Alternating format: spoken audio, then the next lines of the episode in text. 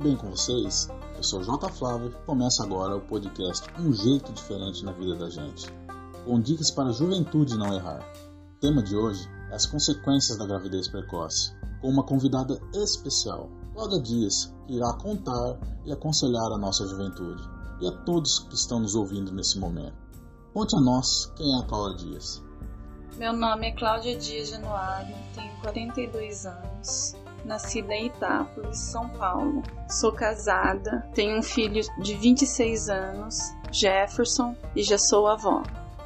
O tema abordado inclui várias pessoas que vivem, já viveu e ainda vai viver. Se não ouvir o nosso podcast até o final, é sobre o fato da gravidez precoce. Cláudia, quantos anos você engravidou? Eu engravidei com 14 anos, com um mês de gravidez completei 15. Nessa situação encontrada, você era uma adolescente bem jovem. Conte a nós, como foi a reação das pessoas envolvidas? Com os pais de vocês, o seu companheiro nesse momento? Foi bem complicada porque todos os pais têm muitos sonhos para os seus filhos. Com uma gravidez inesperada, vem muita decepção.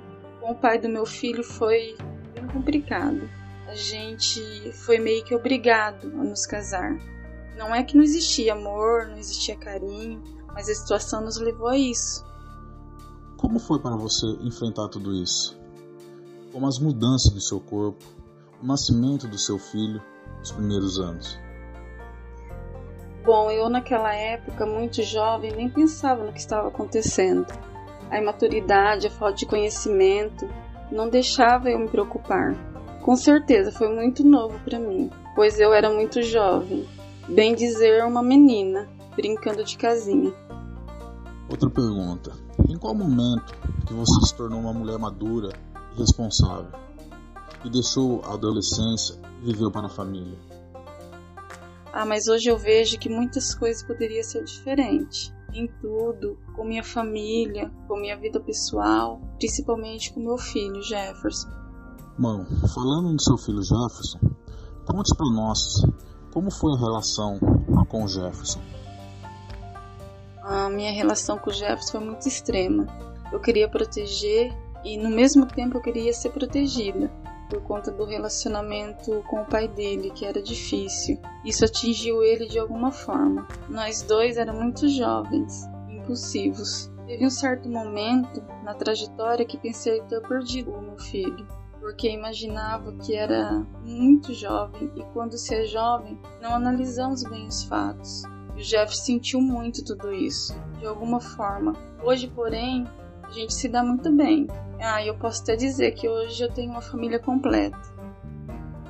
Se existisse essa fórmula contra o Z da vida, o que faria para mudar algo que poderia ter errado a educação do seu filho? Mudaria muita coisa. Mudaria a forma de ter agido com ele, a forma de ter me posicionado na minha vida. Muita coisa mudaria.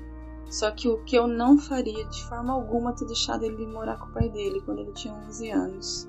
Isso eu não, não deixaria, porque foi aí que veio a distância entre eu e ele.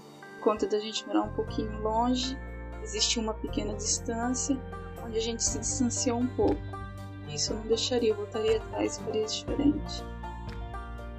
Como diz o ditado, o que é bom dura pouco, pois chegamos ao final do nosso podcast. Teria algum recado para deixar aos nossos jovens? Sim. Estudem, mantenham-se informados e leiam muito para ter uma visão ampla do mundo e obtenham conhecimento, porque o conhecimento é a base para uma boa educação e principalmente evolução. Obrigado a todos e até o nosso próximo encontro.